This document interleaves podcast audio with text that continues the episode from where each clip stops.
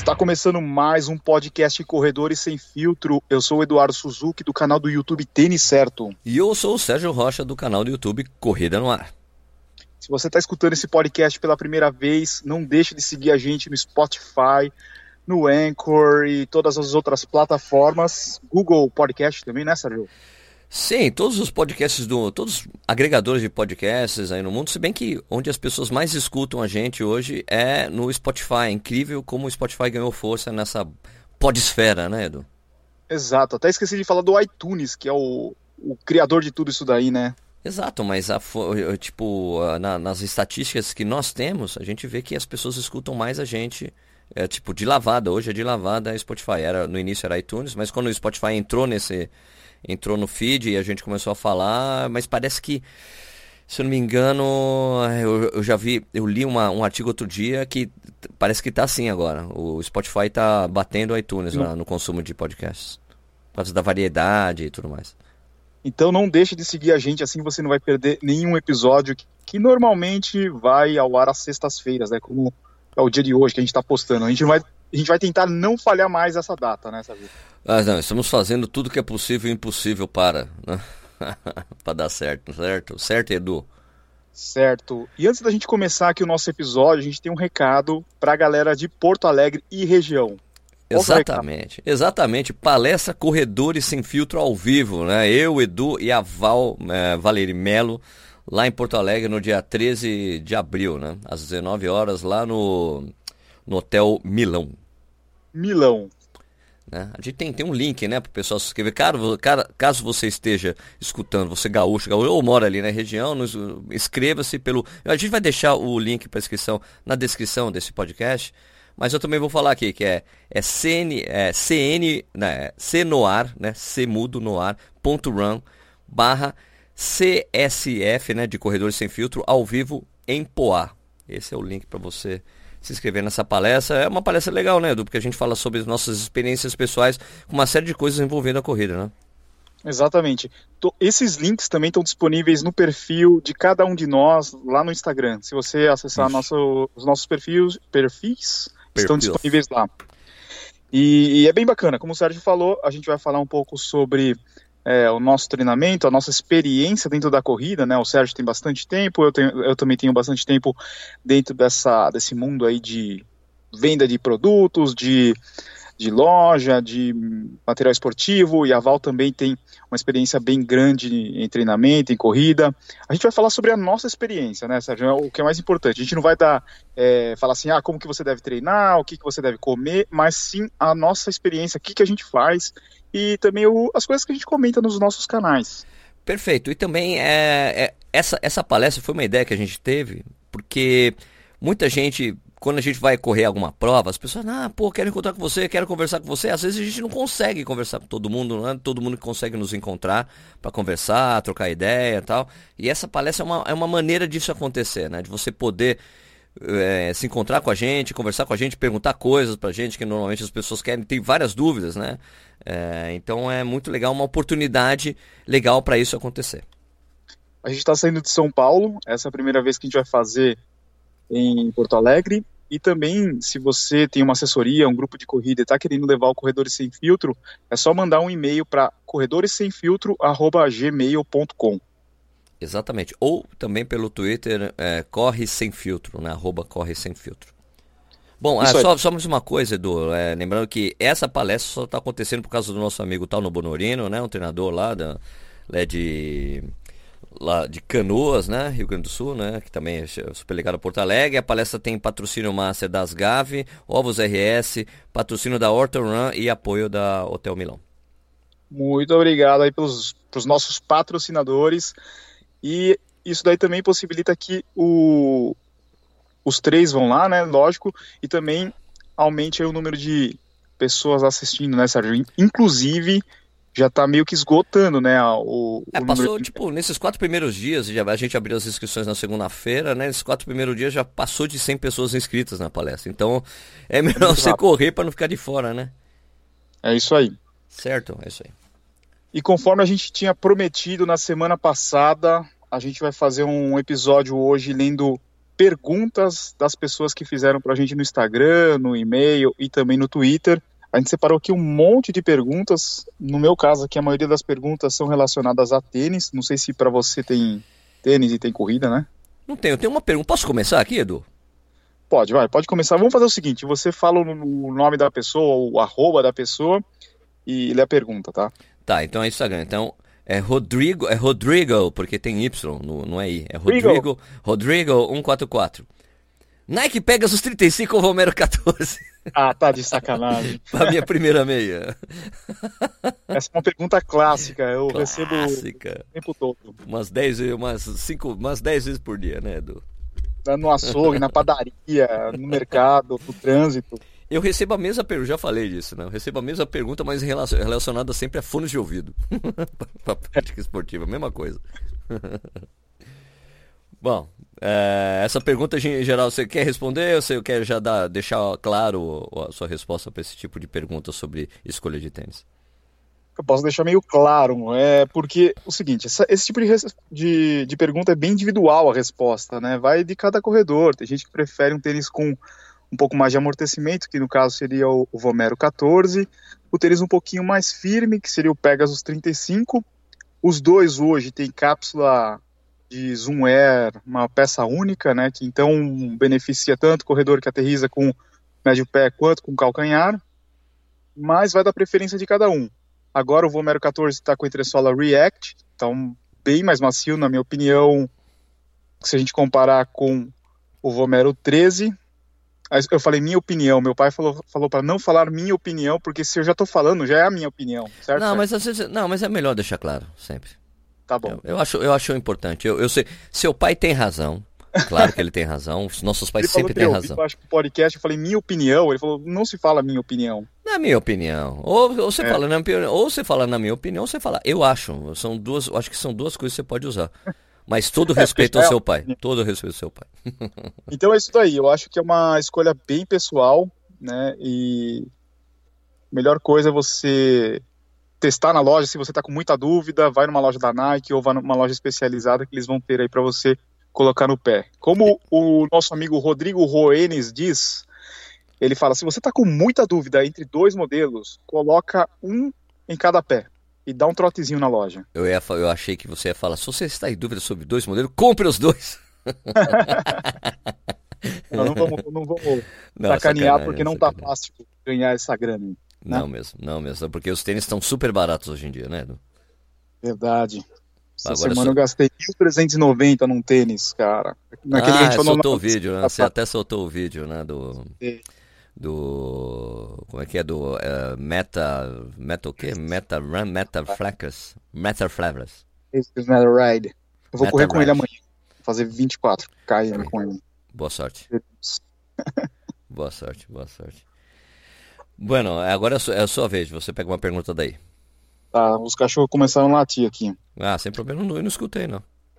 Aqui, ó, tem o arroba Elton Alves, ele tá perguntando, tênis top para pisada supinada. Tem tênis top para pisada supinada, Sérgio? Não existe tênis, ó, é tudo bem, né? A gente, às vezes a gente tem algumas desavenças em relação a isso, né? Tipo de pisada. Desavença não, né? Não a gente não, vai ter aqui. Não, não temos, né? Minha gente, não existe esse negócio de tipo de pisada, tá? É, eu, eu, eu, inclusive, teve um comentário recente no, no, em um vídeo da Raquel, que eu achei que ela tem no canal, dela explicando essa coisa, né? De tênis para pisada neutra, pronada, supinada. E foi divertidíssimo, porque o cara escreveu assim: É, você acha que as marcas vão investir dinheiro à toa? É lógico que tem sentido ter esse tipo de pisada por causa disso. Você que mostra estudos científicos comprovando isso que você está falando. Mas aí Eu não respondi, né? Mas na verdade é justamente o contrário, né? As marcas nunca tiveram estudos que comprovassem, não existe nenhum estudo jamais publicado em qualquer publicação científica comprovando que você precisa usar um tênis pra, específico para sua pisada, né? Então, é, você sempre deve escolher um tênis para pisada neutra. Aliás, se você sentir necessidade, você pode usar um tênis mais firme, né? Com mais estabilidade, caso isso é uma coisa, uma escolha pessoal de conforto, né? Mas o que, é, mas teoricamente, quando se você for levar é, na coisa das antigas, né? Tênis para pisada supinada sempre foi um tênis com amortecimento, que o pessoal fala, não, só o, o, o, o neutro, supinado só precisam de amortecimento. E é, mais, e é basicamente o que tem hoje em dia, porque as marcas mesmo tiraram esses tênis de circulação. Você não existe, você não encontra mais é, em, em, vários lugares, assim, tipo, esse é um tênis para quem tem a pisada pronada, esse aqui é para ter pisada neutra, para pisada supinada. Antigamente até os sites eram assim, né, Edu? Você chegava na loja. Tinha uma é, prateleira assim, neutro, isso. supinado, pronado. Tanto que isso sumiu. A Nike foi uma das que assumiu publicamente essa posição, por exemplo, né? Tem mais não isso tem... escrito no site da Nike. Isso, isso, essa informação você não encontra. As pessoas, mas eu quero saber se é para isso. Cara, isso não existe, tá? Isso acabou, acabou. Até porque isso causava mais problemas do que soluções para as pessoas, né? Porque o, tem, tem, um, tem um estudo bem, bem, bem das antigas, que é, que é uma coisa muito comum é, que se fazia, ainda se faz, de você fazer pesquisa com tênis de corrida com exército americano. Por quê? Porque você pega um, um pessoal padronizado de peso, de atividade física, sabe? E daí eles fizeram uma vez uma pesquisa dessa, é, pegando assim, medindo, ó, você é pronador, você é neutro, você é pronador, você é neutro. E dava o tênis para as pessoas, né? E daí, parece que, se eu não me engano, o que acontecia é que quando o corredor, prona, quando o pronador usava o tênis neutro, ele se lesionava menos do que quando ele usava o tênis para pronador. O, pro, o próprio pronador, sabia? Tem uma Sim. pesquisa nesse sentido. Então, não é, é o, o, o, modo de você pisar. Veja bem, é, o, que a gente, o, que, o que eu lia bastante na época de que eu comecei a correr com tênis minimalista, assim, ó. Quando eu falo que você tem a, a a prona, o ato de você pronar é uma, é uma coisa que seu pé faz, é um movimento natural do pé, ele não deve ser corrigido, não é uma coisa quebrada, errada a pronação. O que acontece é que muitas vezes quando já foram medidos, assim, foi medido que você correndo descalço, tinha um ângulo X de pronação, quando o cara colocava um tênis, o ângulo aumentava o grau de pronação do cara, o tênis. Né? Então não é uma. O, o, o, tênis que corrigia a pronação aumentava o efeito de pronar. Ou o pé do cara continuava fazendo o movimento de pronação dentro do tênis, cara. Então Sim. não é algo que você deva corrigir. Por isso que as marcas meio que abandonaram essa bandeira aí, né? Uhum. Eu continuo falando nos vídeos que a pisada é neutra para a maioria dos casos, porque eu evito ter que explicar nos comentários. Porque todo vídeo vai ter essa pergunta: é para pisada o que esse tênis? Então eu já falo que é uma pisada neutra. Eu falo em quase todos os vídeos. Não ah, sei se as pessoas já perceberam isso. Acho que não, porque é automático, né? O que você fala, mas é. no, no, meu caso, o cara, não, mas você tem, você tem que falar o tipo de pisada que você tem. Eu, falo, eu não. Então, eu evito essa pergunta. eu nem falo nada, eu não falo nada. Eu nunca Ó, falo Sérgio, tem um exemplo que não se aplica no seu caso, que a indústria ela pode criar um novo produto ou até uma nova categoria, que é no caso de shampoo, tá? Olha, você vai lá na prateleira da. Por que não é meu caso? Por que não é meu? Você usa shampoo? eu tenho ainda algum cabelo aqui, caramba.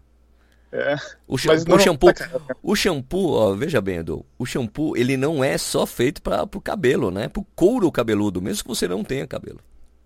Pra é, você verdade. limpar aquela você, eu não passo sabonete na cabeça, cara. Eu achei que você usava um sabão de coco na cabeça, não? é porque é neutro, né? é neutro, é. então, só para eu explicar aqui a questão do shampoo. Você hum. vai lá na prateleira da farmácia, do supermercado, tem lá o Pantene cabelos cacheados, Pantene cabelo liso, Pantene cabelo pintado. Tá.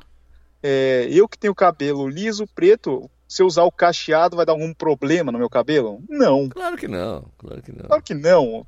E sempre do cacheado tá mais barato lá na promoção, porque ninguém quer comprar aquele negócio. Parece que vai ficar cacheado o cabelo, não sei. É, é porque os cachos saíram de moda. Né? É, saíram de moda. Eu lembro que tinha uma época que o cara queria fazer permanente, não é? Isso, é muito comum, né? Anos 80, não é? Anos 90, anos é, 80? Aquela, isso, aquela época que você fez, né? Isso. porque agora então, você, porque agora você tá naquele lance de ficar fazendo chapinha, né? Chapinha, agora é chapinha. o Edu acorda, a primeira coisa que ele vai fazer é fazer chapinha no cabelo. É, você, você tem aquela prateleira lá com um monte de shampoo. Você acha que vai fazer diferença? Mas não, o cara tem que criar um mercado para diferenciar. Né? Ah, porque eles diriam, ah, porque tem a vitamina XYZ para ajudar na recuperação do cabelo, aquela coisa, os cabelos maltratados por produtos químicos. Sei lá se isso realmente funciona. Né? Se não existisse isso, todo mundo estaria usando aquele shampoo Colorama e o Neutrox, não é? Colorama. Caramba. Ó, pera, tem gente que, que vai ouvir aí que não sabe do que a gente tá falando, mano. Shampoo. Colorama e Neutrox, cara. Neutrox, puta, isso aí é coisa de velho. Né? Eu lembro que quando eu nadava tinha até o Neutrox rosa, lembra? Tinha um eu amarelo, lembro. né, que é o tradicional, sim, daí sim. o rosa também, que ficava mais macio ainda. Nossa, era impressionante, né? A mão ficava, a mão ficava lisa também, né? É tipo um óleo, né? É, porque era um óleo, exatamente, era um óleo aquela porra.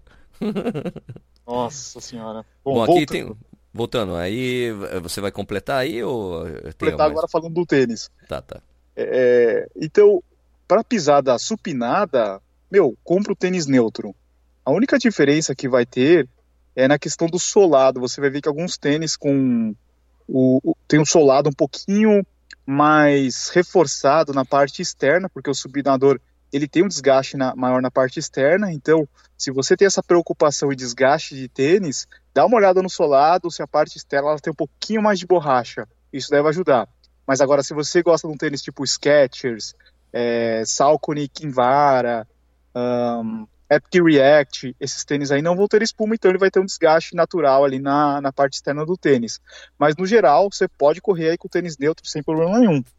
Beleza. Agree? Agree. Beleza. Então, aqui Nossa, tem o. Agora sou eu, né? Sou Isso. Eu. É, né? Vamos lá, então aqui o IRVson, é Iverson. Ah, é Iverson. Iverson. Só tem língua aí? Não, não, I, não é Irv, Irvison. Não, não sei se é. Porque é o perfil do Iverson. Iverson Queiroz. Tênis para ultramaratona. Correr com o tênis todo o percurso ou trocar durante? Cara, eu não sou ultramaratonista. É, nem o Edu. Mas eu sei que alguns atletas trocam tênis quando a prova é muito, muito longa. Né? Tipo Essas provas... de 36 horas, né? Isso, ou a prova de 100, de, de 100 milhas. Às vezes os caras trocam, mas tem gente que corre o tempo todo com o mesmo tênis. Aliás, o grande mérito da, da Roca foi esse, né? Que era um tênis uhum. super maciozão, né? Com a forma bem larga, né? Com bastante amortecimento. Caiu no gosto dos ultramaratonistas por causa disso. Que era um tênis que os caras usam o tempo todo tranquilo e o pé não fica, não fica amassado, não fica perdendo unha, esse tipo de coisa, né? Mas isso vai muito da, da sua experiência aí, né, cara? Eu acho que sim. É, talvez em casos de provas que o cara fique alguns dias seja interessante, não sei se o tênis molhar, alguma coisa, mas ah, ah. se for uma outra maratona de, sei lá, 50 quilômetros, eu acho que não deve trocar, né? 60 quilômetros, 80 quilômetros. Ah, não, daí não, não, carece não, né? Não carece. É. Depende do uhum. tamanho, depende do, do tamanho aí, da, da quilometragem, né? Da, da, da outra, né? Porque o ultramaratona, para quem está escutando a gente, ultramaratona é qualquer prova que ultrapasse de 42 km, né? Se a prova tem 45 km é ultramaratona. Né? Então. E se você correu 43 na maratona, não é ultramaratona. Não, é você que fez as tangências errado. a culpa é sua. é, agora é você, né? Pablo Augusto G. Já ouviu falar de corrida de orientação? Já, claro. O que, que é isso? Eu não sei o que é. Corrida de orientação, é aquela corrida. É tipo como se fosse um enduro, cara. Sabe? É um enduro, enduro. É, um, é um enduro terrestre, é pedestre. É, você recebe uma, um, um, mapa que você, tem que, que você tem que seguir, daí uma bússola, e você tem que acompanhar o caminho. Tipo né? caça do tesouro. Isso, exato, a corrida de orientação. É, o, onde tinha bastante corrida de orientação naqueles Eco Challenges, sabe? Aquelas, aquelas competições multidisciplinares. É, passava muito, é, tipo, teve uma época muito forte, é, passava até no Discovery Channel, né, tal. É, incluía a corrida de orientação. Você tinha um mapa e você tinha que seguir o mapa através da bússola. tinha um pessoal aqui no Brasil, a melhor equipe do Brasil, que eu esqueço, esqueço até o nome. O cara que era o líder dessa equipe, um cara um monstro. O cara era, ele tinha, ele era tipo, era tenente reformado do exército. Então, para ele, orientação, o cara tirava de letra, era a coisa mais fácil pro cara. Né? Hoje é, é tipo o capitão, alguma coisa assim. militar manda bem nisso aí, né? Isso, é porque é uma coisa normal. É tipo, os escoteiros sabem fazer bastante orientação, porque aprendem a trabalhar com bússola. Né? Tipo, você tá com o mapa e a bússola, você sabe o caminho que você tem que fazer. Né? Baseado no mapa, né? E os pontos de. Então, mas corrida de orientação é mais. É mais, mais anda-se do que corre, né? Parece, né? Mas também tem essas coisas. Você tem, ou depende se, se é uma. Não, acho que corre-se mais do que anda. Mas é que você tem que andar para, você tem que ficar vendo se está certo o caminho, né? É uma coisa assim, tipo, uma corrida de aventura, vai. Com orientação. É treta. É treta, é treta. É uma outra modalidade, né? Outra modalidade. Assim como É, corrida de trilha eu considero um trail run é uma outra modalidade que é diferente da corrida de rua, né? Então a corrida de orientação é outra modalidade. Né? É tipo aqueles, aqueles Spartan também, é diferente, né? Isso, é outra coisa, né? Tipo, é focado em, nesse, em, tipo, em, sei lá, necessidades diferentes das pessoas, né? É. Eu acho interessante que às vezes as pessoas perguntam sobre trilha, triatlon. Pra gente é, é difícil falar porque a gente é muito voltado pro asfalto, corrida de asfalto, né? É, e quando, quando pergunto assim, é a mesma coisa que você perguntar para um médico otorrino sobre dor no joelho. Ele é médico, mas ele não entende das outras partes do corpo, né? É, tipo, triatlon, cara. Eu já falo, pô, não vai fazer triatlon, vai fazer, cara, não é uma coisa que me interessa, eu gosto de corrida mesmo. Não, você, pô, vamos competir trilha. Cara, eu já fiz um vídeo falando que eu não compito em trilha, adoro correr em trilha, né? Tenho, moro aqui em Jundiaí, tem a Serra do Japé aqui do lado, já subi várias vezes a serra, acho uma delícia treinar na serra, é legal mesmo. Só que não é um, a competição não me atrai, porque eu gosto, de, eu gosto de treinar na trilha, não de competir na trilha. Mentira, eu não quero colocar o número de peito e ter obrigação de largar e chegar no horário X, estar naquele horário, largar. Não, eu quero a relação legal com a natureza sem precisar ter a, a, uma competição envolvida, entendeu? Certo.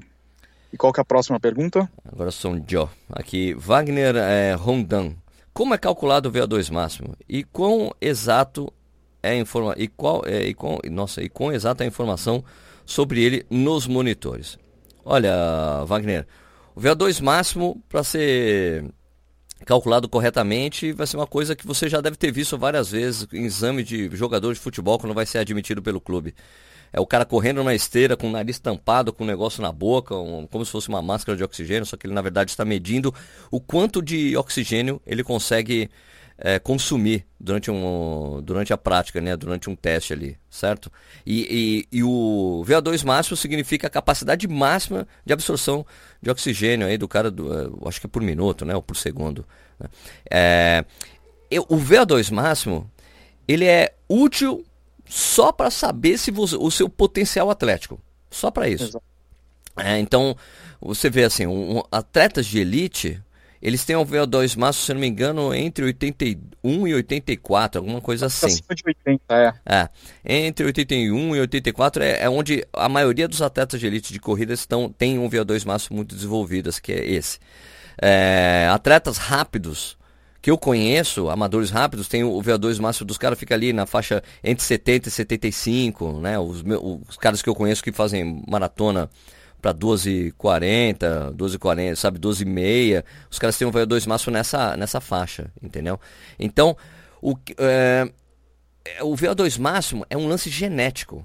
Né? Então, é uma herança é. genética. Você não consegue melhorar o seu VO2 máximo. Ele tem um limite, ele tem o, o quanto você consegue chegar. É lógico, se você treinar um tempo, você tem um bom treinamento, quando você vai fazer o exame de VO2 máximo, você vai exatamente saber com sua capacidade que você tem porque você está treinado. Quando você é um cara é, sedentário, você vai fazer um exame de VO2 máximo, vai ser limitado porque você não está treinando para aquele esporte. Então você não consegue descobrir seu verdadeiro potencial. Quando a diferença entre um leigo fazer o VO2 máximo e um cara bem treinado é que o bem treinado vai saber exatamente o limite dele, né? Saber qual é o VO2 máximo, né? Agora, o do relógio, é, o relógio é uma estimativa, baseada em frequência cardíaca, é estimado. Fica próximo? Fica próximo, mas é uma estimativa, é um cálculo matemático que vai determinar a proximidade que você tem do seu VO2 máximo. Né? E de uma pessoa normal, um corredor normal, acho que é 45, é isso aí? Uma coisa é, assim. fica entre 45 e 52, por aí, né? Tipo, fica nessa faixa entre 40 e 60 são a, maior. o é, O meu é 63, eu acho.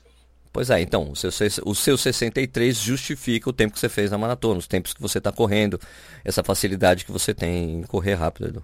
Né? É, é. E, e, e, cada e, parece que cada clínica tem uma forma diferente né, de fazer o, o teste.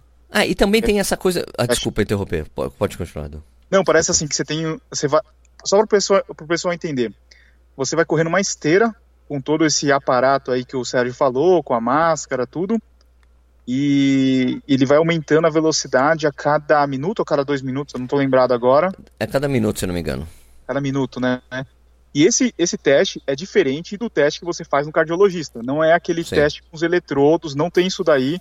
É só, é só a capacidade de é, aspiração, é isso?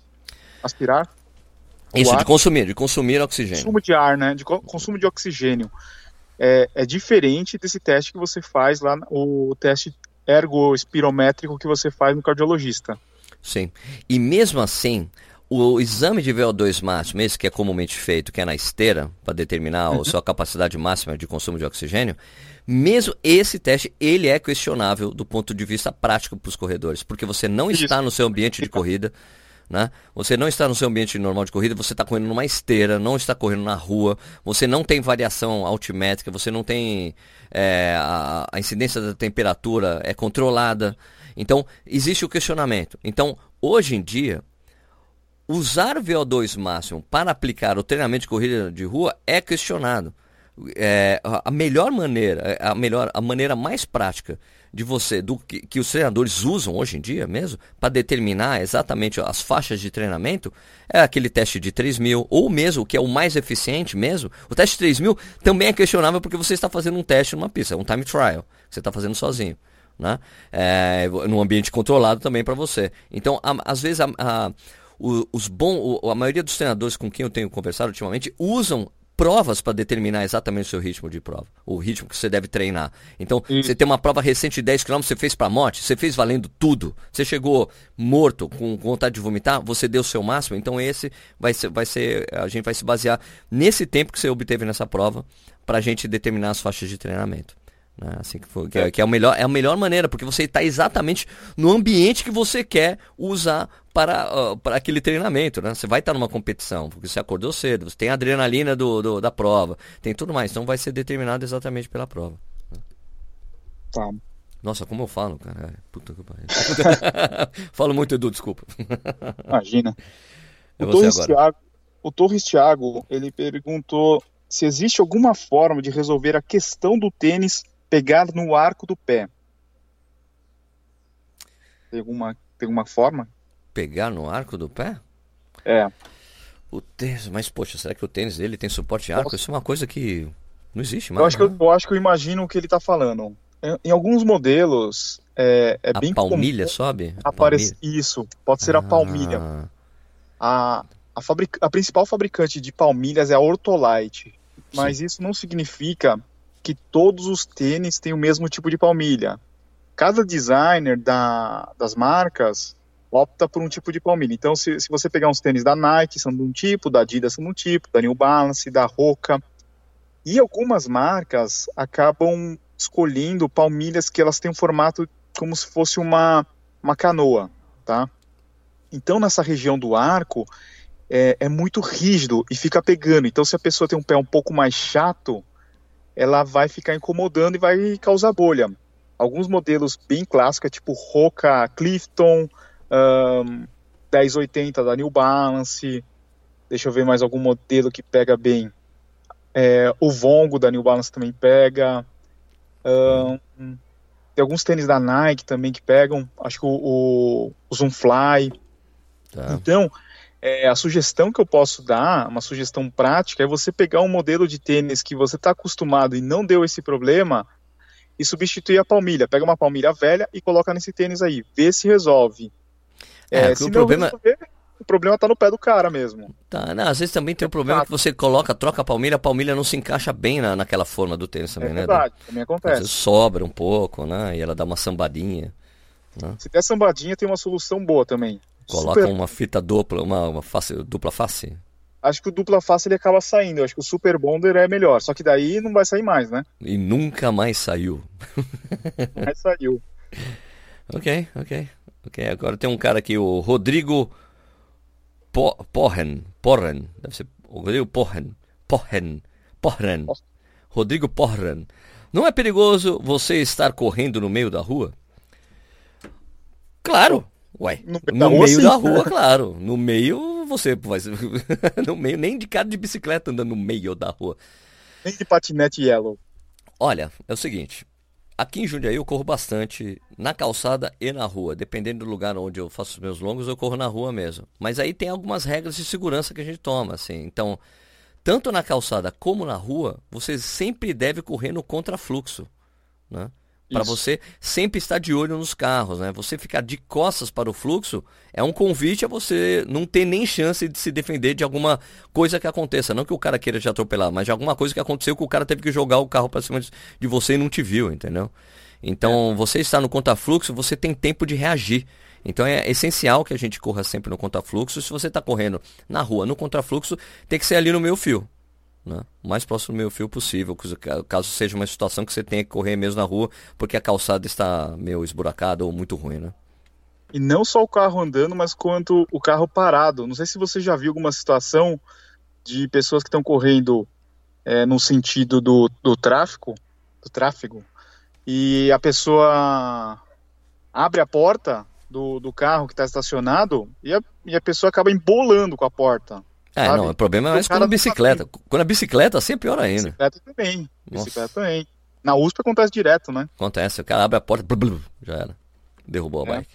Né? São regras Outra de segurança. Coisa é correr né? com roupa colorida, não é? Tem essas outras coisas aí. Não Isso. ouvir música. Ah, eu escuto música correndo meu. Eu sei, você é vida louca. É, não, não é que é vida louca, mas eu, olha, cara, eu vou te falar uma coisa. Eu andava, quando, quando eu morava em São Paulo ainda, muito tempo atrás, e, e eu não tinha carro, eu resolvia tudo de bicicleta. Eu saía do Alto da Lapa e ia até os, a Avenida Paulista de bicicleta, cara. Nunca, jamais aconteceu alguma coisa comigo nesses caminhos, porque eu sempre fui paranoico em sinalização de bicicleta. Olhar, indicar, pedir licença, agradecer. Então eu sempre fui assim com a bicicleta. Então, para mim, correndo, quando eu tô na rua, é a mesma coisa. Se eu vejo que o cara tá vindo muito próximo ao meu fio, eu já levanto o braço, assim, quando é um caso assim que eu não posso ir na calçada, eu tipo sinalizo, assim, escuta, ó, tô aqui, o cara, opa, sabe? Daí o cara desvia. Tem, eu sempre fui assim. Eu correndo, assim, a mesma coisa, eu fico olhando pros lados o tempo todo, né? Pra, exatamente para evitar qualquer tipo de situação. Mas em geral, quando eu tô com o fone de ouvido, eu tô correndo pela calçada também, né? Na sua época de bicicleta, você andava ouvindo Megadeth? Sim, ah, Mais tá metálica, assim, vai. Megadeth nunca foi a minha banda preferida. Gosto muito de Megadeth. Né? Mas nunca foi uma banda que eu escutei muito, assim, eu digo, digo, digo Mais metálica? É, Metallica. Sempre fui mais partidário do Metallica do Megadeth. Nessa briga aí de Megadeth e Metallica, eu sempre fui do lado do Metallica, tá? Mas eu gosto, eu fui em show do Megadeth. Eu tô, tô, Eu gosto da banda. Boa banda. Legal. Agora é você ou sou eu? Eu, sou eu. Vai lá, vai lá. O Divaldo underscore Lopes, ele perguntou, dica de tênis para intervalados. Intervalados. Você que é do, da banda Intervalados. ah, tênis intervalado tem que ser tênis baixo, amigo. Né? É. Aliás, eu, é, eu que eu, é que eu uso tênis baixo, eu prefiro tênis baixo para qualquer tipo de situação. Mas no conceito geral da coisa, tênis para tênis intervalado e para prova sempre tem que ser tênis baixo, né? Para você poder render melhor, né? Para o tênis não pesar tanto no seu pé e você render melhor nesse treino, né? Para um treino rápido exige, exige um, um, tênis rápido, né? Baixinho, que interfira menos, não só pisado. Tênis, tênis com muito amortecimento acaba, vai acabar te segurando. Você não vai conseguir fazer um treino muito bom com tênis pesado, né? Aliás, quem treina com tênis pesado, quando coloca com tênis leve, em geral não quer voltar atrás, não. Né? Conheço vários é. casos. Né? Vários casos assim mesmo, de amigos meus, cara, não consigo voltar a correr com aqueles tênis que eu usava antes. Como é que eu usava um tênis pesado daquele? Pois é, exatamente. Eu acho legal também para trabalhar alguns estímulos diferentes, né? Porque se você corre lá o teu longo com tênis mais pesado e pouca flexibilidade, pô, durante a semana coloca um tênis mais leve, mais flexível aí para você trabalhar essa musculatura aí do pé, senão teu pé vai ficar, vai, vai, vai dar uma facite logo logo, né? Ah, é. Bom, é legal você trabalhar eh, essa coisa dos estímulos, né? Estímulos diferentes. Sempre importante, né? É, exatamente. Bom, aqui tem o, o Ratrox, Ratrox 87. Tenho a impressão que só as provas de 21 barra 42 têm respeito. Existe preconceito com 5 e 10. Eu não, eu não vejo assim, cara. O que eu vejo, é, Ratrox, né? o que eu vejo é o seguinte, o que acontece que eu já vi algumas vezes isso, é que quem parte para as distâncias mais longas, depois de ficar num período de 5 e 10, é, é, em geral essa pessoa não quer voltar para os 5 e 10 e vê meio com desdém essas provas. Eu sei disso. Só que porque, porque muita gente entende que você inicia no universo da corrida com 5 e 10 e depois abandona. Só que é muito importante você sempre voltar para os 5 e 10, exatamente porque são distâncias que você pode dar mais o sangue, né? É, é para você ficar mais rápido nas distâncias mais longas. Exato, né? Sempre é legal você correr uma prova de 10 km e 5 km mais ainda, né? Para você testar ali a velocidade, né? Mas é claro que muita gente olha com desânimo por causa disso, né? Eu me lembro de uma, várias pessoas que eu conheço, depois de correr no maratona, fala, porra, não tem mais graça nenhuma correr 10, acaba muito rápido. Porra, aproveita que acaba rápido, cara. aproveita esse fato, né? E é. você pode correr mais rápido, eu acho legal. Eu não vejo preconceito, não. Eu, preconceito não, eu só vejo que algumas pessoas quando partem para distâncias mais longas fica, não quer mais voltar a correr 5 e 10. É meio que isso, né? Mas as provas de 5 e 10 são as provas que tem mais gente correndo no Brasil, cara. Principalmente 5 e 10 mesmo são é o maior público de corrida de rua no Brasil corre essas provas, né? A meia maratona aumentou bastante o número de concluintes no Brasil no ano passado, maratona também, mas 5 e 10 assim é disparado. A prova que as pessoas mais correm, né? É a é mesma coisa nos Estados Unidos, mesma coisa. Edu? E... Pode falar, Edu.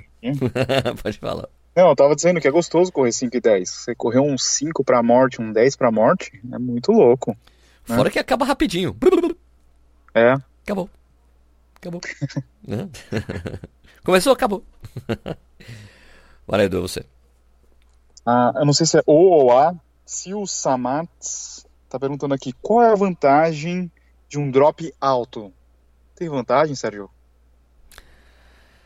Olha, quando o drop foi criado pelo Bill Bowerman, ele criou esse drop do tênis porque ele quando ele, ele tinha ido para Nova Zelândia. Ele conheceu o Atro Linear, que é um, o cara que o, o, cara que criou essa coisa de jogging, de correr devagar. Ele criou essa cultura na, na, Nova Zelândia que as pessoas eram muito ativas e corriam bem devagarzinho. Aliás, um minuto, tipo, aliás, um, lamentável que aconteceu na Nova Zelândia hoje, né? Teve um massacre lá, mataram 40 pessoas, pelo amor de Deus. Que cara, que mundo a gente tá vivendo, né? Então, Nova Zelândia, é, ele criou essa cultura das pessoas ativas, de correr devagar. O, o Bill Barman, que era outro treinador, né, outro líder treinador, foi lá na Nova Zelândia, conheceu, voltou para os Estados Unidos com essa coisa de tentar aplicar o jogging para as pessoas, né?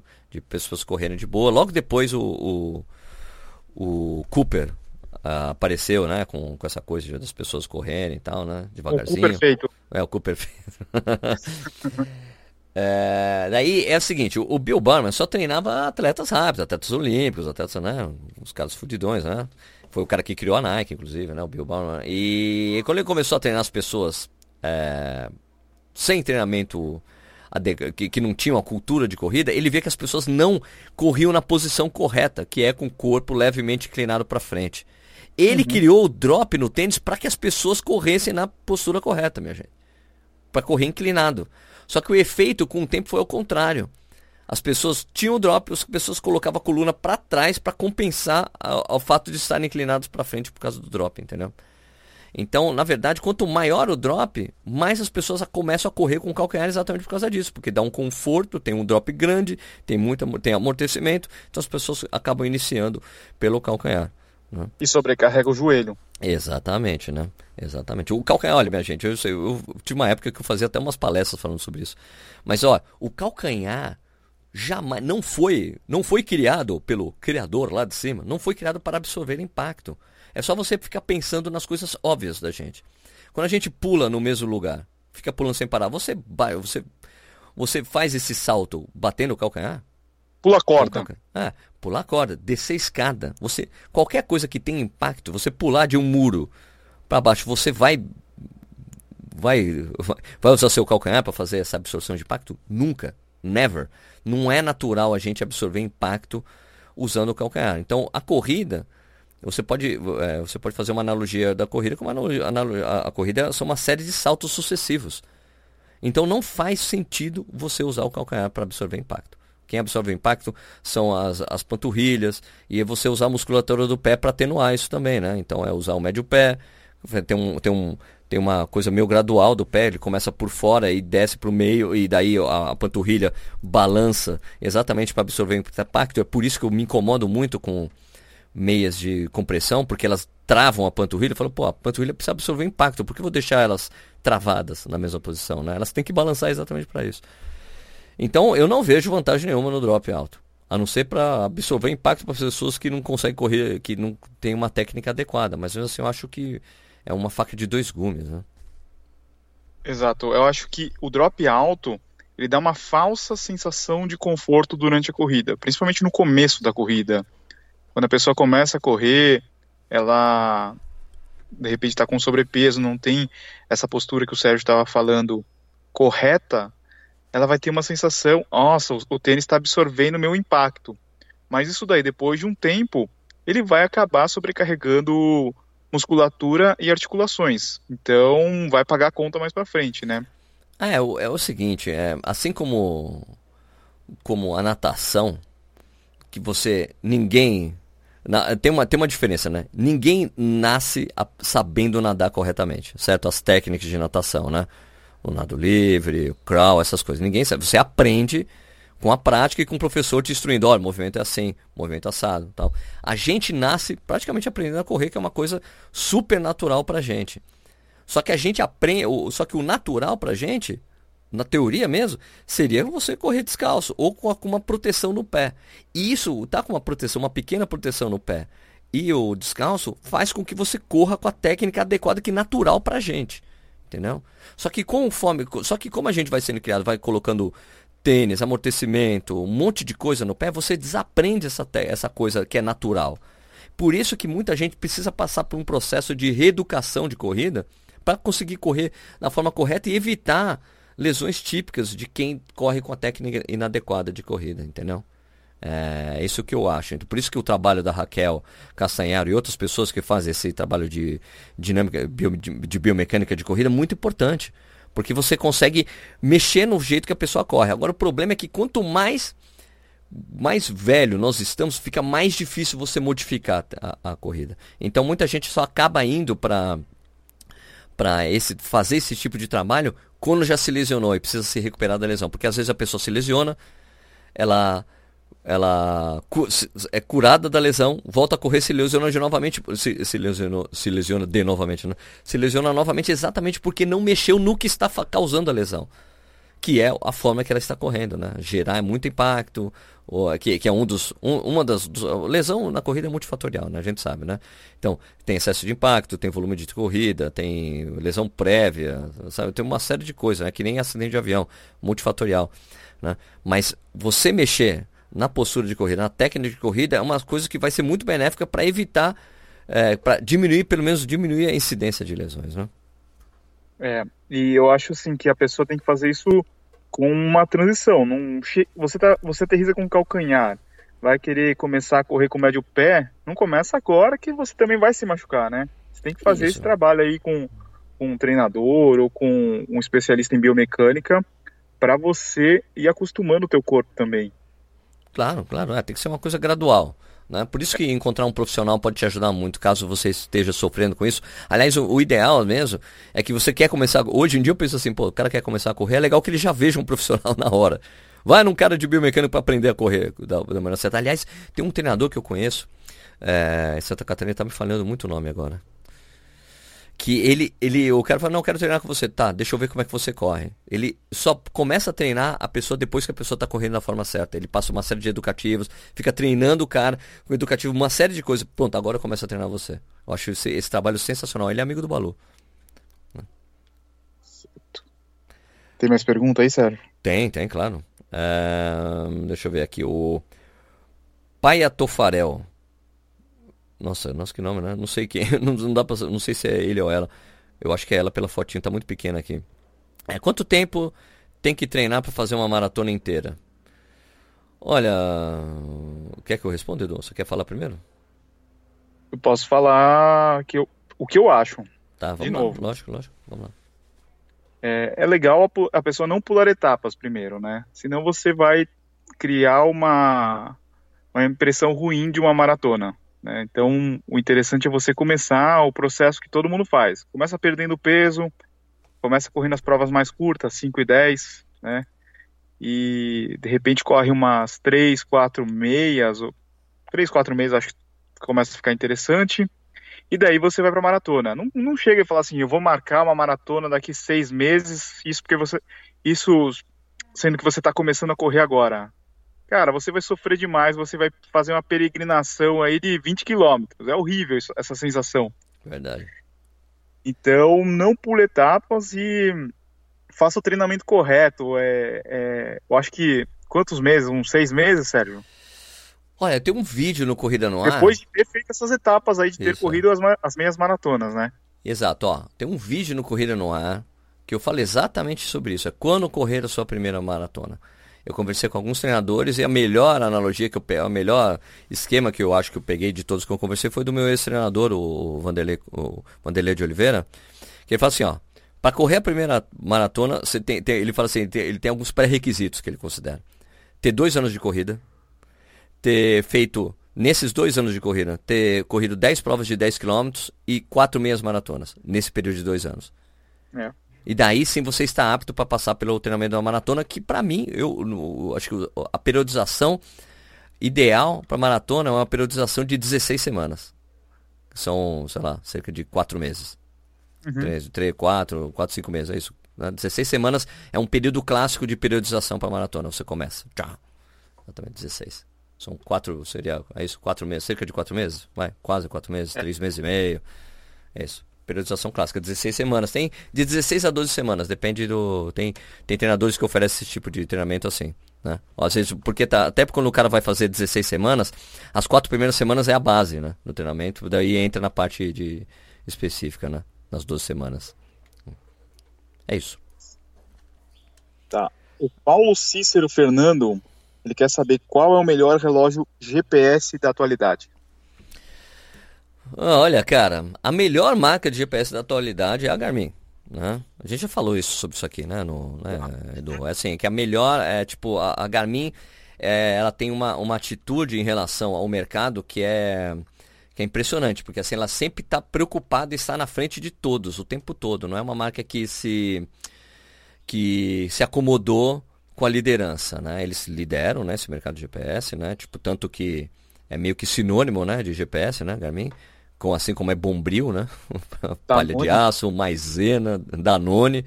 É, eles sempre estão são, sempre tão preocupados em fazer a coisa lá para cima. Eles acabaram de lançar uma série de, de GPS absurdamente caros. Não sei se você viu, Edu. Absurdamente caros. O, o, o, GPS controla até o avião, velho. é assim, não, não é assim, não, mas é um GPS que custa tipo 10 mil reais. Entendeu? Espero que não seja um Boeing 737 Max, Max 800. 800. Né? É, Max 800, é. exato. É uma série de GPS assim de, de luxo, os GPS animais assim, sabe? O DC Rainmaker postou um vídeo. No GPS. É, tipo assim, eles foram fizeram tipo, já tinha o Phoenix, que já é uma série caríssima, né? Super uhum. hiper top. Agora eles fizeram um acima da Phoenix né? um mais um de luxo mesmo, né? que tem uma, uns recursos absurdos. Né? Inclusive o DC Rainmaker falou, ó, eu fiz o review, eu estou até de terno. Ele tirou um sarro dessa porra. 007, né, o relógio. Isso, é um super hiper relógio, né? Então, a Garmin lidera esse mercado mundialmente, né? Então, são excelentes GPS. Agora, eu diria que todas as marcas têm GPS bons, né? O problema da, da Garmin aqui no Brasil, que a Garmin estava no Brasil até dezembro como Garmin do Brasil, né? Uma, era uma era uma filial mesmo, né? Era a Garmin, verdadeiramente Garmin. Eles saíram do Brasil, agora tem uma distribuidora de Garmin no Brasil. O problema é que os GPS ficaram muito mais caros. Em média, 300 reais mais caros do que eles eram antes, né? Porque é um distribuidor e claro que ele precisa de lucro, né? Tem impostos e tudo mais e ficou caro. Agora, eu diria que, puta, cara, a Polar tá com equipamentos muito bons, né? Tanto o Vantage M como o Vantage V passaram por atualizações recentes que deixaram os relógios muito mais funcionais, né? Por, agora, por exemplo, era uma coisa quando eles no lançamento eles não tinham, não recebiam notificação do celular, que é uma coisa absolutamente básica hoje em dia que você precisa ter. Agora tem notificação do WhatsApp, celular. Spotify, ele, e... ele parece tudo. É, o Spotify, mas ele não controla o Spotify. Ele não controla e não, não responde. Não, é, não responde. Ele não controla o Spotify, é uma coisa que precisa ser feita, né? Controlar a música no celular é, no, pelo, pelo relógio acho legal. Né? Não que eu use. Que função, não né? Eu... Você saber que, que, que, qual é a música que está tocando no relógio. Não sei. Qual é a função disso? Ah, então, o que? Controlar a... O não, que? Receber você... a notificação só? Só receber a notificação? O Spotify não serve para nada. Você olhar a música que está tocando, não serve para nada. Se você pudesse é, passar para a música seguinte ou aumentar o volume, diminuir o volume. É, Isso. mas só saber qual é a música que está tocando não serve para nada. É, porque assim, os outros smartwatches que eu tenho, eles controlam a música do celular. Não é que eles controlam Sim. o Spotify, eles controlam a mídia que está sendo tocada no celular naquele momento. Então é muito é. importante porque é isso. Então ele aumenta e diminui o volume, passa para faixa para frente, passa para trás. É um, é um player mesmo. É? Hum. É, ele controla. Isso é essencial. Acho, acho importante a, a Polar tentar implementar isso. Outra coisa que tem na, na última atualização que tem aquele velho negócio de você voltar para o início, que é muito útil para quando você está correndo num lugar que você não conhece. Ah, eu fiz isso eu fiz isso recentemente quando foi quando fui para Poços de Caldas. Eu me perdi do caminho que eu estava fazendo. Falei, cara, só botar o Garmin para me botar no caminho de volta, para que eu, que eu tenho que voltar, que eu não me perco. Né? E foi exatamente o que eu fiz. Então, uh, tem, uh, ele, o, os relógios estão passando por essas atualizações. Eu espero que eles fiquem melhores, mas é, o, o fato é que o custo-benefício do Vantage M é muito difícil de, ser, difícil ser batido hoje, porque é um relógio que oferece triatlon com né, triatlo com com transição e tudo mais, ele é a prova da água, né? E ele custa 1.700 reais, né? Sendo que o, o equivalente dele da Garmin tá tipo dois pau e meio, dois pau e oitocentos, né? É, Porque tem eu, revezo, eu revezo entre os dois modelos, o, o Vantage M e o Vantage V, né? E é. eu desculpa, que... você fala em inglês, né? Vantage V. Vantage V. Vantage, Vantage V. Vantage V. Por que, que você fala o Vantage e o V não pode ser em inglês? Sei lá, porque eu falo do jeito que eu quero, como você, ué. Já inglês, senão seria o Vantage V. Vantage. É, então, então, tá bom, vai. O Vantage V. o Vantage. O Vantage. O Vantage. Então, Vantage V. Um comparativo é, entre os dois modelos. Eu acho que o, o, o Vantage M é mais interessante, porque ele, o, o, V ele custa o dobro do preço, né? E Sim. as funções que ele tem de é, potência, de medir watts, é, touchscreen, eu nem uso isso daí. O touchscreen eu uso, eu usei e comecei a usar por causa das notificações, cara. Usei a usar mais por causa disso. E para você na, navegar no, no, navegar no exercício depois que você fez. Em vez de usar os botões. Porque eu acho, eu acho ruim, eu achei muito ruim o esquema de você colocar para cima e para baixo da, da Polar ser no lado direito do, do, do, relógio. Quando na maioria dos outros é no lado esquerdo. Né? Você ir para é cima é e para baixo dos campos. Então não é muito natural você ficar apertando do porque como a maioria dos relógios deixou padrão, você ficar ir para cima e para baixo pelo lado direito, pelo lado esquerdo, né? Você fazer com o polegar, é muito esquisito você fazer isso com o indicador, não é muito natural. Então acaba usando muito o, o touchscreen por causa disso, cara, né? Para navegar nesses campos. Entendi. Então eu acho que assim que só respondendo a pergunta aqui do Paulo, o melhor eu acho que o Polar Vantage é, M é um bom relógio. E da Garmin eu acho que o 235, né, seria um, um legal, se, se, o cara não quer gastar muito. Ah, o 235 é um tremendo modelo, né? É o modelo mais usado hoje em dia no mundo, é, é o 235, né? Um modelo super super aí estabelecido no mercado, né? Eu acho que isso ali ele só não tem essas funções de notificação, né? Porque ele é, um, ele é mais antigo, né? Um relógio mais antigo. Não sei se nas atualizações ele recebeu essa, essa coisa de ele não vai controlar a música, assim como a gente está falando que o M não controla é, a música. Né? O 235 não controla, mas, é um, mas eu acho assim, é que é que como eu disse que a Garmin é muito, pra, muito lá na frente, cara. Por exemplo, eu acho que o controle de, de treinos intervalados dos Garmin, cara, é infinitamente ainda, ainda é infinitamente melhor que o da Polar, apesar da Polar você conseguir fazer as programações direitinho. É, o problema é que você não consegue ficar pulando as, as etapas é, pelo, pelo, pelo Polar quando você está no intervalado. Por exemplo, você, meu, você fez 12, eram 12 tiros de 400, você quer fazer 10, você quer terminar o exercício, você não consegue no polar.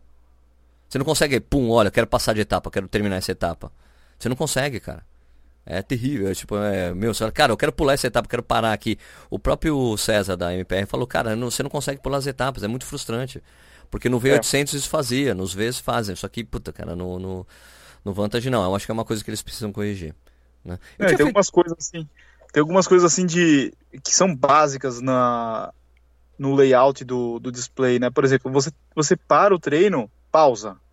Você quer saber em, em, em quanto tempo você está nesse, nesse exato momento, quantos quilômetros você correu. Não, ele fica só pa, pausado, né? Isso, você não vê, você não vê o resto. Você, você termina o treino, você encerra o teu, o teu treino, ele não mostra teu pace médio na primeira tela. Também acho que é um negócio básico, não é? Exatamente. E tem outra coisa que eu acho que a Polar precisa melhorar. Nossa, a gente tá só batendo na Polar. a Polar é muito boa. É, são sugestões, caramba, né? São sugestões. Mas assim, cara, o aplicativo, cara, é muito feio, velho. É coisa de engenheiro. Ah, não, eu não acho, não. Você não acha? Você acha ele amigável de uso? Porra, Edu, você não, tem que. Não, não acho amigável, não acho amigável, mas ele tem as informações ali na primeira tela, para mim é o suficiente. Não, tô dizendo de você. Não, quero. Eu sei, você tá dizendo de. Fez o exercício, vai ver. Isso tem. Eu tô Isso. dizendo de configurações, você tem que mexer na configuração, ah, não sei o que lá. Tô dizendo, ele não é amigável, cara. Não é, não é, ele, ele não é amigável e não é bonito. Não é um, não é um visual bonito. Não, tipo é assim, é. se você pegar como uma referência Garmin, né, o Connect, o Connect eu acho foda. Mas assim como o Connect e o Polar, eles dão muito mais informação do que eu precisaria saber, né? Mas é, eu, acho, eu acho que eles precisam melhorar esse visual. É, mas é uma coisa que é, sempre foi clássica na, na, na, na Polar. Acho que tinha que ter aparecer, pintar um designer querendo mudar tudo lá, entendeu? Para mexer, é. deixar ele mais bonitão, mais amigável, mais fácil você encontrar as informações. Por exemplo, foi um trampo eu achar onde, onde, onde eu precisava, onde eu tinha que achar o lugar dos aplicativos que eu tinha que que eu queria desabilitar para não ficar aparecendo nas notificações. Por exemplo, eu não quero notificação de WhatsApp, cara. A gente recebe WhatsApp o tempo todo. De milhões é. de pessoas, de vários grupos. Eu não quero essa notificação. Então eu não consegui encontrar. Deu um trampo. Daí eu tive. Daí eu, sabe o que eu fui fazer? Eu tive que entrar na web. Como mexer nas notificações? Eu falei, ah, tá logo aqui. Não é uma coisa óbvia o tempo todo para você. Quando você tem que fazer isso é porque não é user friendly. Outra né? coisa, e, e, a coisa da Polar que eu acho engraçada assim, na Polar você tem a opção de, ou assim, eu não quero receber desse. Não é que assim, tipo, não é assim, ó. Notificações celulares estão aqui, não é assim, pô, eu quero desligar desse, desligar desse, desligar. Não, ali na Polar é assim, ó. De quais você quer desligar. É só o botão off, sabe? Tipo assim, não é que nem. Não é como é no celular. Eles não usam a lógica do celular. Quando você está ah. no seu, seu, celular, você tem aqui notificações. Você, ó, não quero esse, não quero esse. Tem tudo que está tá tudo habilitado. Eu quero desligar desse, desligar desse. Você está no carro, não sei se já aconteceu com você. Ele dá notificação do Waze. Para que você quer notificação do Waze no celular? Você já está no carro, entendeu? Pois é, então. É isso. Daí o, o que eu acho da, da, da Polar é isso. É, tipo, você vai lá, pum, eu, é, esse, esse é tipo tipo, desabilitar, uh, desabilitar aplicativos, do, notificações, daí está lá que eu quero desligar desse, desse, desse.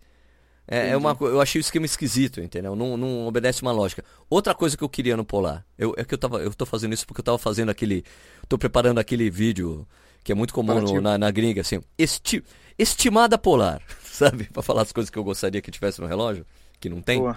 Né? As coisas que eu quero que eu, no, na atualização da Polar. Isso, exato. Tipo, se chama estimada Polar. Por que, sabe, sabe fazer isso? É, eu falei da, da, da, de pular as etapas intervaladas, você não consegue, de controlar a música, né? Essa coisa de. Tu, ah, outra coisa, é, uma coisa que não tem no Polar, que eu acho muito legal que tivesse, porque os outros. Porque eu sempre estou comparando com o smartwatch, né? E com alguns GPS que tem essa função também. Você só pode colocar um alarme no relógio.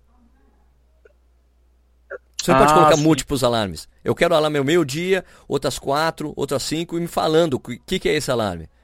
Entendeu? com uma mensagem. Não tem isso no Polar. Isso tem no Garmin tem todos os outros smartwatches que eu tenho. Né? Assim como você tem, porque é isso que eu estou falando, é a lógica do celular. No celular você coloca múltiplos alarmes. Tomar o remédio, ir pegar não sei quem na escola, pegar o documento X como alarme. Você não tem essa opção no Polar. Só tem um alarme que é o alarme de relógio clássico, entendeu? Ó, oh, Sérgio, uma crítica geral, não só para Polar, mas para todas as empresas. Poxa, parece que os caras não não querem ver a concorrência, né? Fala assim, meu, vamos, vamos nos fechar aqui numa loja, vamos desenvolver um produto é, exclusivo. Cara, não é assim. É, dá uma olhada na concorrência, pega as coisas boas que a concorrência está fazendo e tenta aplicar no, no teu produto também, né? Isso não só para relógio, mas para tênis, para qualquer coisa, né? Os, por exemplo, a, a Apple Ó, a gente fugindo do assunto. Tinha que fugir, né? Claro, senão não é o, o corredor. a Apple. Cara, parece que acho que os caras da Apple não têm um Android, né? Não é possível. Não tem, eu acho que ele não, eu acho que deve ser proibido. Usar. É proibido. Porra, Sei lá, deve ser proibido. Que, tem coisa que é básico no Android que funciona super bem e a Apple ainda não tem. Eu falo isso porque eu uso o iPad e uso o, o meu celular é Android você vê que é um negócio muito atrasado, né? É uma coisa simples que o cara tem que, que ele pode aplicar no, no produto dele e vai resolver um monte de coisa. Não, os ah, caras parecem que estão trancados lá, só querem desenvolver uma coisa que eles acham que é exclusivo. Exatamente, você tem toda a razão, toda a razão. Outra coisa que eu acho que tinha que ter no Polar, sabe o que é? Voltando pro é. Polar, é, que está na minha lista de reivindicações, que é no V, você não consegue controlar o, o, volume do alarme sonoro. Ele deveria poder controlar isso, cara. Né? Sabe, tipo, baixo, médio e alto. Mesma coisa pro alarme vibratório. Às vezes vibra, o, o, vibra de forma tão tênue que eu nem é ouço. É eu, caramba, cara, virou o quilômetro e eu nem vi. Né? É verdade, isso, isso acontece direto comigo. É. Eu tenho que. Eu dou uma olhadinha antes, assim, pela minha sensação, pela minha percepção, que eu, eu sei que tá chegando no quilômetro, eu dou uma olhadinha antes dele, dele vibrar, porque eu perco várias. Pois é, então. É porque às vezes, sabe por, sabe por que isso acontece? Porque às vezes ele vai. Ele se, quando, quando, às vezes quando ele dá o, o alarme, ele está sincronizado com a sua passada. Você bateu o pé no chão, vibrou junto, deve ah, você não sente. Né? E é uma, é uma vibração muito. Faz, faz um vu, não é? Um vu, é. Não é longo. É. Ele é simplesmente um vu. Caramba, perdi. É. Mas sabe por quê também? Eu acho que quando você coloca. É, para colocar. Você coloca zonas de frequência é, limitadoras dentro do teu faseado, ele fica vibrando direto. Ah, ele não é tem um diferenciação. Saco. Ele não tem diferenciação. Você não sabe se é quilômetro ou você está passando do seu é, limite de, de, zona de frequência. Fica uma bagunça o negócio. Ah, isso é outra coisa que eu ia falar, Paula. Porra, meu. Que porra de faseado? É intervalado, mano. Que tira essa porra de faseado. Faseado, deve ser em Portugal. Será que em Portugal é faseado? Não. Não sei. Não sei, mas é ridículo usar faseado, velho. Desculpa. Né? É interval training, mesmo em inglês, interval training. Meu, é. coloca intervalado. Né? Caramba. Né? Então, vai tendo. E ainda tem umas coisas distintas no polar, né? É tipo, você, você consegue. Você tem uma liberdade. Ah, você não, ah, por exemplo, você não consegue fazer. Uma coisa que não foi implantada ainda. Aqui, ó. Deixa eu até colocar. Fazer o intervalado direto no relógio. Não dá. E no aplicativo ele, ele é, é limitado. Limi limitado. No, no, na internet, pelo, pelo flow do computador, você, meu, você faz o que você quiser, né? Isso. Super, mas no aplicativo é limitado, né? É. é verdade, limitado. Você não é. pode fazer um negócio muito complexo, assim, ah, tem, é, sei lá, 4 de 800 com intervalo de um minuto, três vezes, e, e nessa divisão do 3 você tem um, um minuto, um quilômetro correndo. Não dá para você fazer isso. Isso, era o treino que eu fazia com, por exemplo, o intervalado do Vanderlei de Oliveira, de 400 metros, que são séries de 400 metros. Então, Isso. são quatro séries de 400 metros, sendo que quatro séries de quatro tiros de 400. 45 segundos ah. de intervalo entre os tiros e dois minutos entre as séries. Você não consegue Isso, não fazer, fazer, esse treino, não dá, você não consegue programar esse treino no, relógio, no, no aplicativo. Tem que ser pelo computador. É. Mas no, e você não e como e, e, você você até conseguiria fazer ele direto no, no, no aplicativo caso você conseguisse pular a fase. Entende? Por exemplo, ó, o que, que eu quando, eu quando eu tinha o quando eu usava o Garmin para o intervalado, eu deixava ele todo o, o intervalo por man, o intervalo manual para eu bater no lap para determinar o intervalo. Então eu ficava vendo, eu deixava assim indefinido o tempo por, por tempo indefinido, só até você bater o lap. Então quando ele dava 40 segundos, 45 segundos, eu pum, eu batia o lap e ia embora. Entendeu? E quando dava dois minutos, eu pum, batia lá também a mesma coisa. Eu fazia manual esse intervalo. Você não tem essa opção no, no Polar. Pra é. você fazer dessa maneira. Então é isso, o tempo urge, né, Sérgio? O tempo urge, o tempo urge. Então, é, chega. Já tem muito deu, mais né? perguntas. Nossa, eu tenho muita pergunta aqui, mas eu, eu acho que a gente pode deixar para um, um, Uma um outro episódio.